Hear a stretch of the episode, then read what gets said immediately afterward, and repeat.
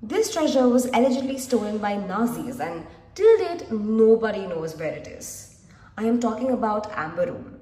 Amber Room, known for its gold leaf and intricate decorations, was a part of the Catherine Palace in Russia near St. Petersburg. During World War II in 1941, the German army occupied the area near St. Petersburg in Russia. It is widely believed that the Amber Room was stolen by German troops during their occupation of the region. Some theories suggest the Amber Room was not stolen but hidden somewhere to protect it from Nazis looting. Its loss or hidden location remains a significant tragedy in the world of art and heritage.